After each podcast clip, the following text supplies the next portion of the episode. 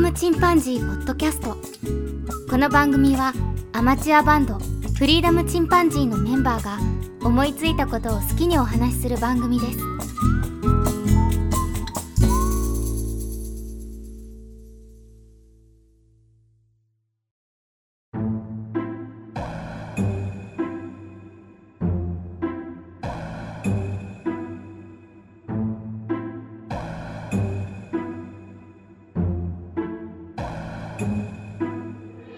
さあ始まりました。フリーダムチンパンジーの佐藤です。9月になりまして涼しくなるのかなと思ったら、台風がやってきましたね。皆様、いかがお過ごしでしょうか？今日は8月中にいただいたお便りの紹介をしたいと思います。まず8月1日、鳥札さんからいただきました、フリチン113。ニーチェだけで1冊あったんですね。山茶さん。黒哲学と白哲学知りませんでした。ケンさんがそもそもなぜニーチェを読もうと思われたのか、動機も差し支えなければ聞きたいです。あ、今日ケン君いないんでちょっとまた聞いてみますね。日本の現役の哲学者、土屋健二さん、能谷茂樹さんのお話も柔らかくて面白いのが多くて好きですというふうにいただきました。えー私は全く哲学に明るくないので、このお二方さんも初めて聞いたお名前ですが、柔らかい哲学は助かりますね。僕みたいな、えー哲学苦手な人間には入りやすいかもしれません。また図書館で見たら読んでみようかなというふうに思います。トリプラさんありがとうございます。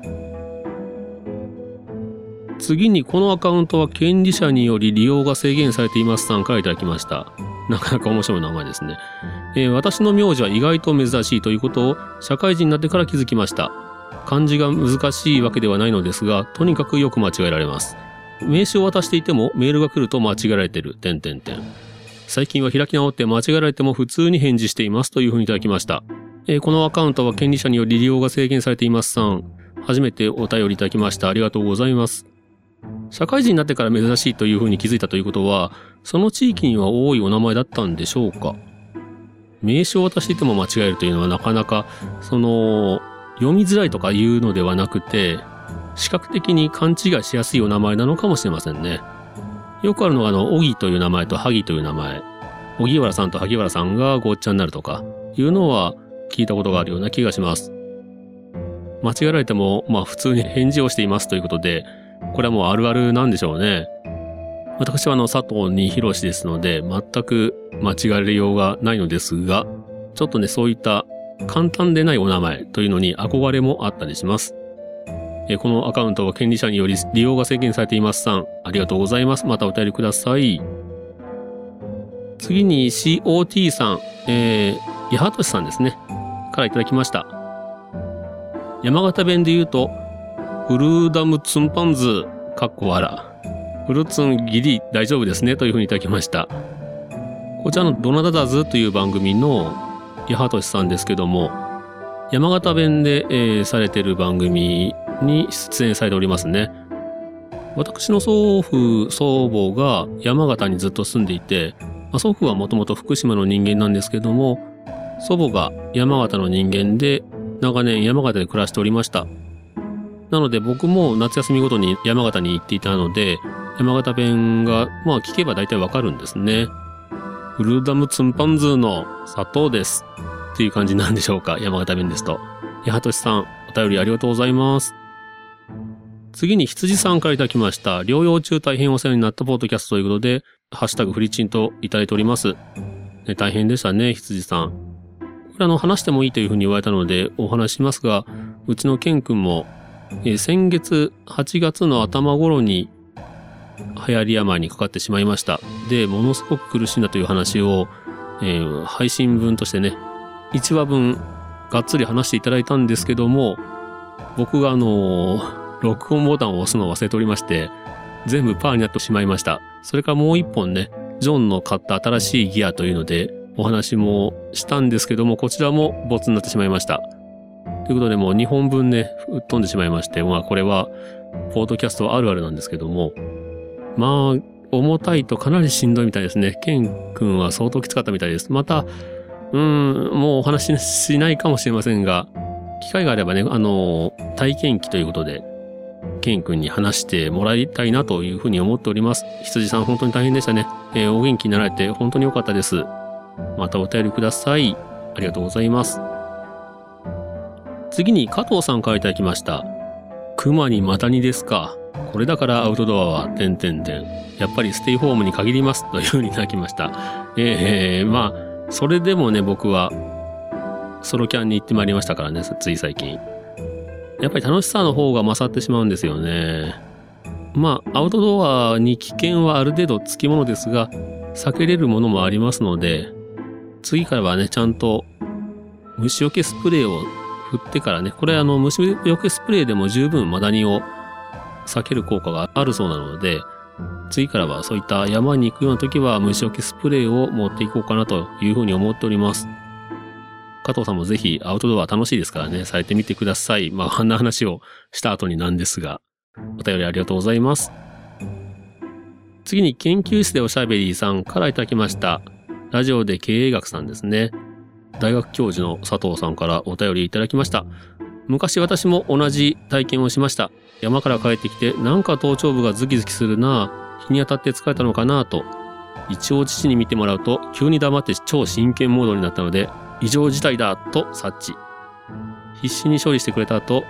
現物見ながら解説されて怖かった汗というふうにいただきました。ねえ、あの、佐藤さんも同じ経験されたようですね。北海道はもともとマダニは結構多いんですよね。って言ってももう今は全国どこでもいるんですけども、僕もいるというのは知っていましたが、まさか自分が噛まれるとはということでした。で、4日目で僕引きちぎったからなんとか良かったですけど、これ以上ね、あの、深く潜り込まれて、がっちり、そのセメント化してね、口を固定されてしまうと、もう引っ張っても取れないので、肉、その辺のね、周辺の肉ごとパチンと切り落とすというような形になるそうです。恐ろしいですね、本当に。で佐藤さんもぜひ、あまあ、もう当然気をつけられてると思いますが、まあ、お互い気をつけていきましょう。それでもやっぱり山って楽しいんですよね。お便りありがとうございます。次に巻貝さんからいただきました117回映画館。僕が若い頃映画といえば東京有楽町日比谷のあたり。なので祝祭的要素が高めでした。佐藤さんと同様に最近映画や小説のタイトルでポッドキャストを検索することが増えました。割と映像作品関係者や映画ライターの方の番組もあり、なるほどと思うことも多いですねというふうにいただきました。僕ももともと映画のレビューを聞くのは好きなので、ただまあみんな、ネタバレ、まあ見てないやつでどうしても見に行くつもりのものなんていうのは聞かないですよね。で、見た後にようやく楽しめというとこもあるので、映画レビュー系の番組というのは、配信されてすぐ聞くということは意外と少ないですね。東京有楽町日比谷のあたりというのがまたかっこいいですよね。羨ましいです。東京は本当に映画を見るという映画好きには、もう、可能なら東京に住みたいというふうに思うと思います。そういった意味でサブスクというのは今本当に助かりますよね。マニアックな作品でも割との見ることができますのでね。それでもやっぱり映画館というのはとても魅力があるので、まあ、そういったお話をさせてもらいました。巻貝さんのされているソナイトロンという番組でも結構ね、いろんな小説も含めてエンタメ系のお話もされてますので、皆さんもね、良ければ検索して聞かれてみてください。巻貝さんありがとうございます。次に加藤さんからいただきました117。自分も久しぶりの映画はウルトラマンとトップガンでしたが、改めて映画館っていいなと思いました。幅広い層に作品を見てもらうにはサブスクでもいいんでしょうけど、作品を楽しむのであればやっぱり映画館の方が楽しめる気がしますねというふうにいただきました。ねあの、やっぱりね、気持ちが違うんですよね、その作品に向き合う。いつでもそのトイレに行けるとか、途中で中断して違うことできるとか、っていうのが良さでもありますけど、サブスクの。またそれが集中して楽しめるかというとまた違う話なんですよね。もちろん大画面、そして音響、そういった部分で映画館で見れるものはやっぱりできるだけ映画館で見たいなというふうに思いました。ウルトラマンもね、とても面白かったですよね、新ウルトラマン。あれもやっぱり目の前の大画面で巨大なその怪獣、そしてウルトラマンの迫力を感じるという部分では、やっぱり映画館に行ってよかったなというふうに思いました。加藤さんありがとうございます。次にマシュさんからいただきました。マシュさんも初めてお便りいただいたんじゃないですかね。2回目だったらすいません。映画館へはコロナになってから利用するようになりました。ああ、それは珍しいですね。オンライン化が進んでも非日常感を生み出すエンタメの一つとして生き残ってほしいですというふうにいただきました。マシュさんありがとうございます。あの、ね、コロナになってから行かれるようになったっていうのは珍しいですけども、安心していけるエンタメといいますか、お祭りといいますか、非日常という部分では、非常に安全な場所なんですよね。換気が非常にしっかりしておりますし、そんなぺちゃくちゃ周りが喋るわけでもないですし、そういった意味ではね、感染リスクが非常に低いエンタメですので、映画館、なかなかね、人が集まらなかった時期もありますけど、ぜひ皆さんどんどん足を運んでいただきたいなと思います。マシさん、ありがとうございます。次に黒柳りんごさん、過去禁酒中さんからいただきました。禁酒中なんですか？えー、フリチン117、映画館はいいですよね。お金払ってまで行かないレンタルもあるし、って人もいますけど、私も時間があれば映画館で見たいんでわかります。静かになったら、私お茶飲みがち、わら。ギャーって興奮したら妙に喉が渇いてしまって、ポップコーンは買いません。逆に自分が集中できないのでというふうにいただきました。まあやっぱりね、あの、派手なシーンでは手が止まっちゃいますよね。それが人間というものでして、集中してる時はポップコーンには手が伸びなくなりますよね。僕も結構忘れてて、帰る時にね、半分以上残ってることもあります。そういう時は、まあ普通に持って帰って家で食べるんですが、やっぱり家で食べるのと映画館で食べるのと味が違う気がするんですよね。友達と二人で見に行った時はだいたいハーフハーフっていう分で、えー、半分がキャラメルポップコーン。もう半分が塩バターっていう感じにしますけども、この甘いしょっぱいはね、無限ループになります。この場合は結構二人で競い合って食べてるような状態でして、あっという間になくなってしまいますね。飲み物に関してはどうしてもちょっと、その最後にズズズって音はしますけど、そうでなければそこまで音はしませんのでね、お茶飲むなり、まあ、正直ペットボトルのお茶ぐらいなら許容範囲じゃないんですかね。えー、喉乾いてその熱中症になってもしょうがないので、映画館も黙認してるような雰囲気はあります。僕のよく行く映画館は数着に映画館の隣にね、スタバがありますので、スタバので買ったものは持ち込んでも OK という感じになってるみたいです。これあのスタバのお姉さんが言ってました。なので、日によってはね、僕、スタバのコーヒーと、ちょっとした食べ物みたいなものを頼むこともありますね。黒柳りんごさん、ありがとうございます。次に鳥広さんからいただきました。いたたたた。映画のウッドジョブ、ウッジョブですね。を思い出しました。無事落ちて穴開けパンチしないで済んでよかったです。できれば一生会わずに生きていきたいです。山ビルにもお気をつけください。近年、住宅地のあたりまで降りてきてるようなので、というふうにいただきました。ひえへ、山ビルですか。昼はね、またこいつが、あの、口が円形でがっちり噛んできますので、昼に構えた時にその昼を落とすのには、ライターで炙るとポロッと落ちるそうですね。これだけ知ってるので、もし構えた時にはライターをと思うんですけど、もう見てくれが嫌ですよね、山ビル。田んぼなんかにも普通に昼がいるそうなので、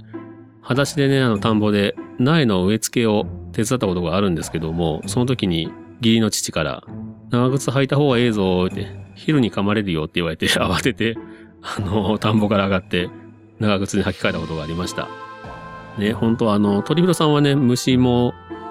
お好きなはずなんですけど、やっぱりね、好きになれないですよね。マダニだけは本当に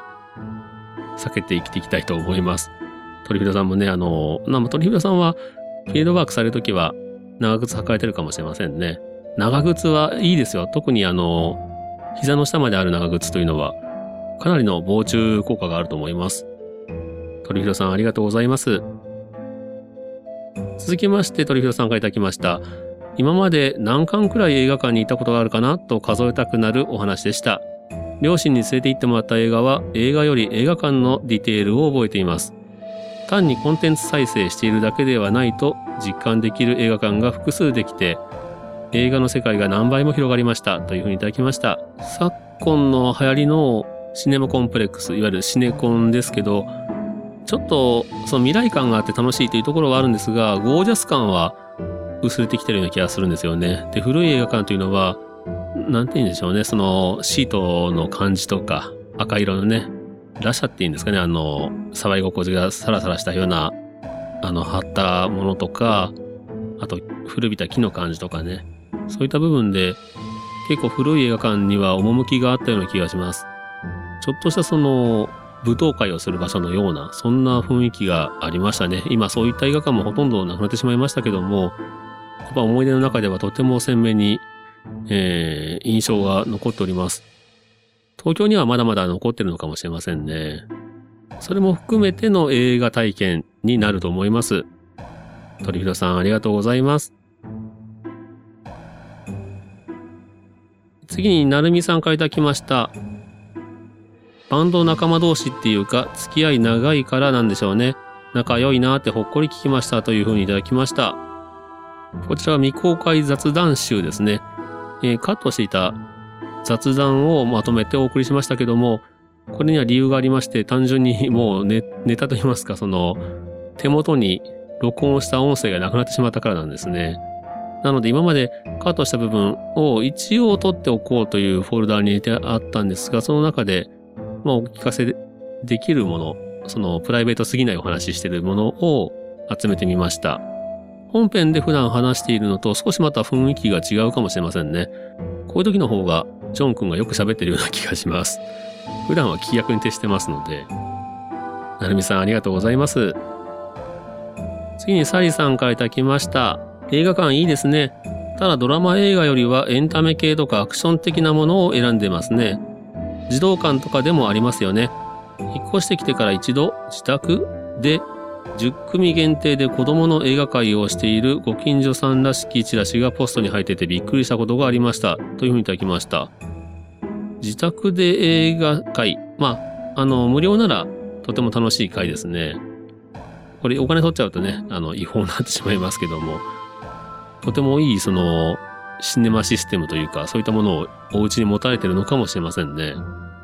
僕もやっぱりエンタメとかそのアクション系っていうのを見がちですね。たまに邦画も見るんですが、邦画でもやっぱりそっちに寄ってるような気がします。そうでないものも見たことはあるんですけど、本当に好きな作家さんのはとてもいいですけど、そうでない時は映画館で見なくてもよかったかなっていうようなものもまあ、当たり外れが結構大きいんですよね。まあ、それはそうですよね。海外からやってくる映画というのは、海外で膨大に使った中の本当に日本でヒットするものだけが公開されてますので、で、国内で邦画を見る場合にはどうしてもその当たり外れがあるんですけど、まあそれも含めての、まあ映画でもありますけどね。このご自宅でされてるというので、自宅にね、やっぱり映画鑑賞ができる素敵な部屋があるといいなというふうに思いますけど、やっぱりどうしても自宅の設計といいますか、なかなか手が出ない世界ですね。あの、宝くじが当たったらぜひ僕は、オーディオとそれから映画を楽しむ部屋を作りたいなと夢を見ております。サリさんありがとうございます。ということで、えー、8月にいただいたお便りをご紹介いたしました。今回も最初はちょっと格好つけた声にしてみたんですけど、気がついたら普通の声に戻ってましたね。なかなかの格好つけて喋り続けるというのは非常に難しいですね。また皆様、気が向きましたらぜひお便り、ハッシュタグフリチンでご気楽につぶやいてみてください。今日は初めてお便りいただいた方もたくさんいらっしゃいました。最近ね、とてもあの、リスナーさんが増えているというような実感がありますね。ポッドキャスト自体の裾野が広がってきたというのが影響しているんでしょうか。本当に気楽に、えー、うちの場合は100%読むという形でさせてもらってますので、お便りお送りください。それではまたお会いしましょう。さようなら。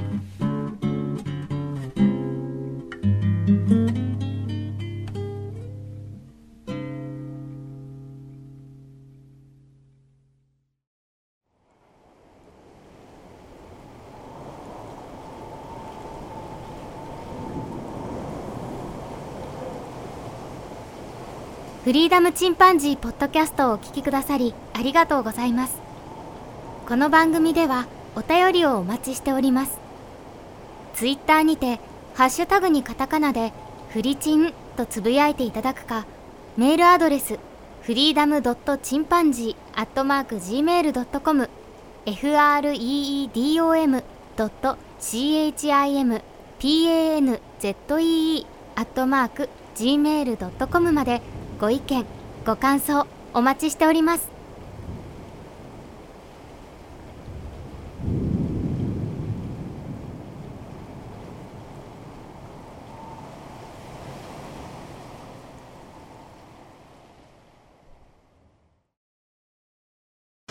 ジャックインレーベル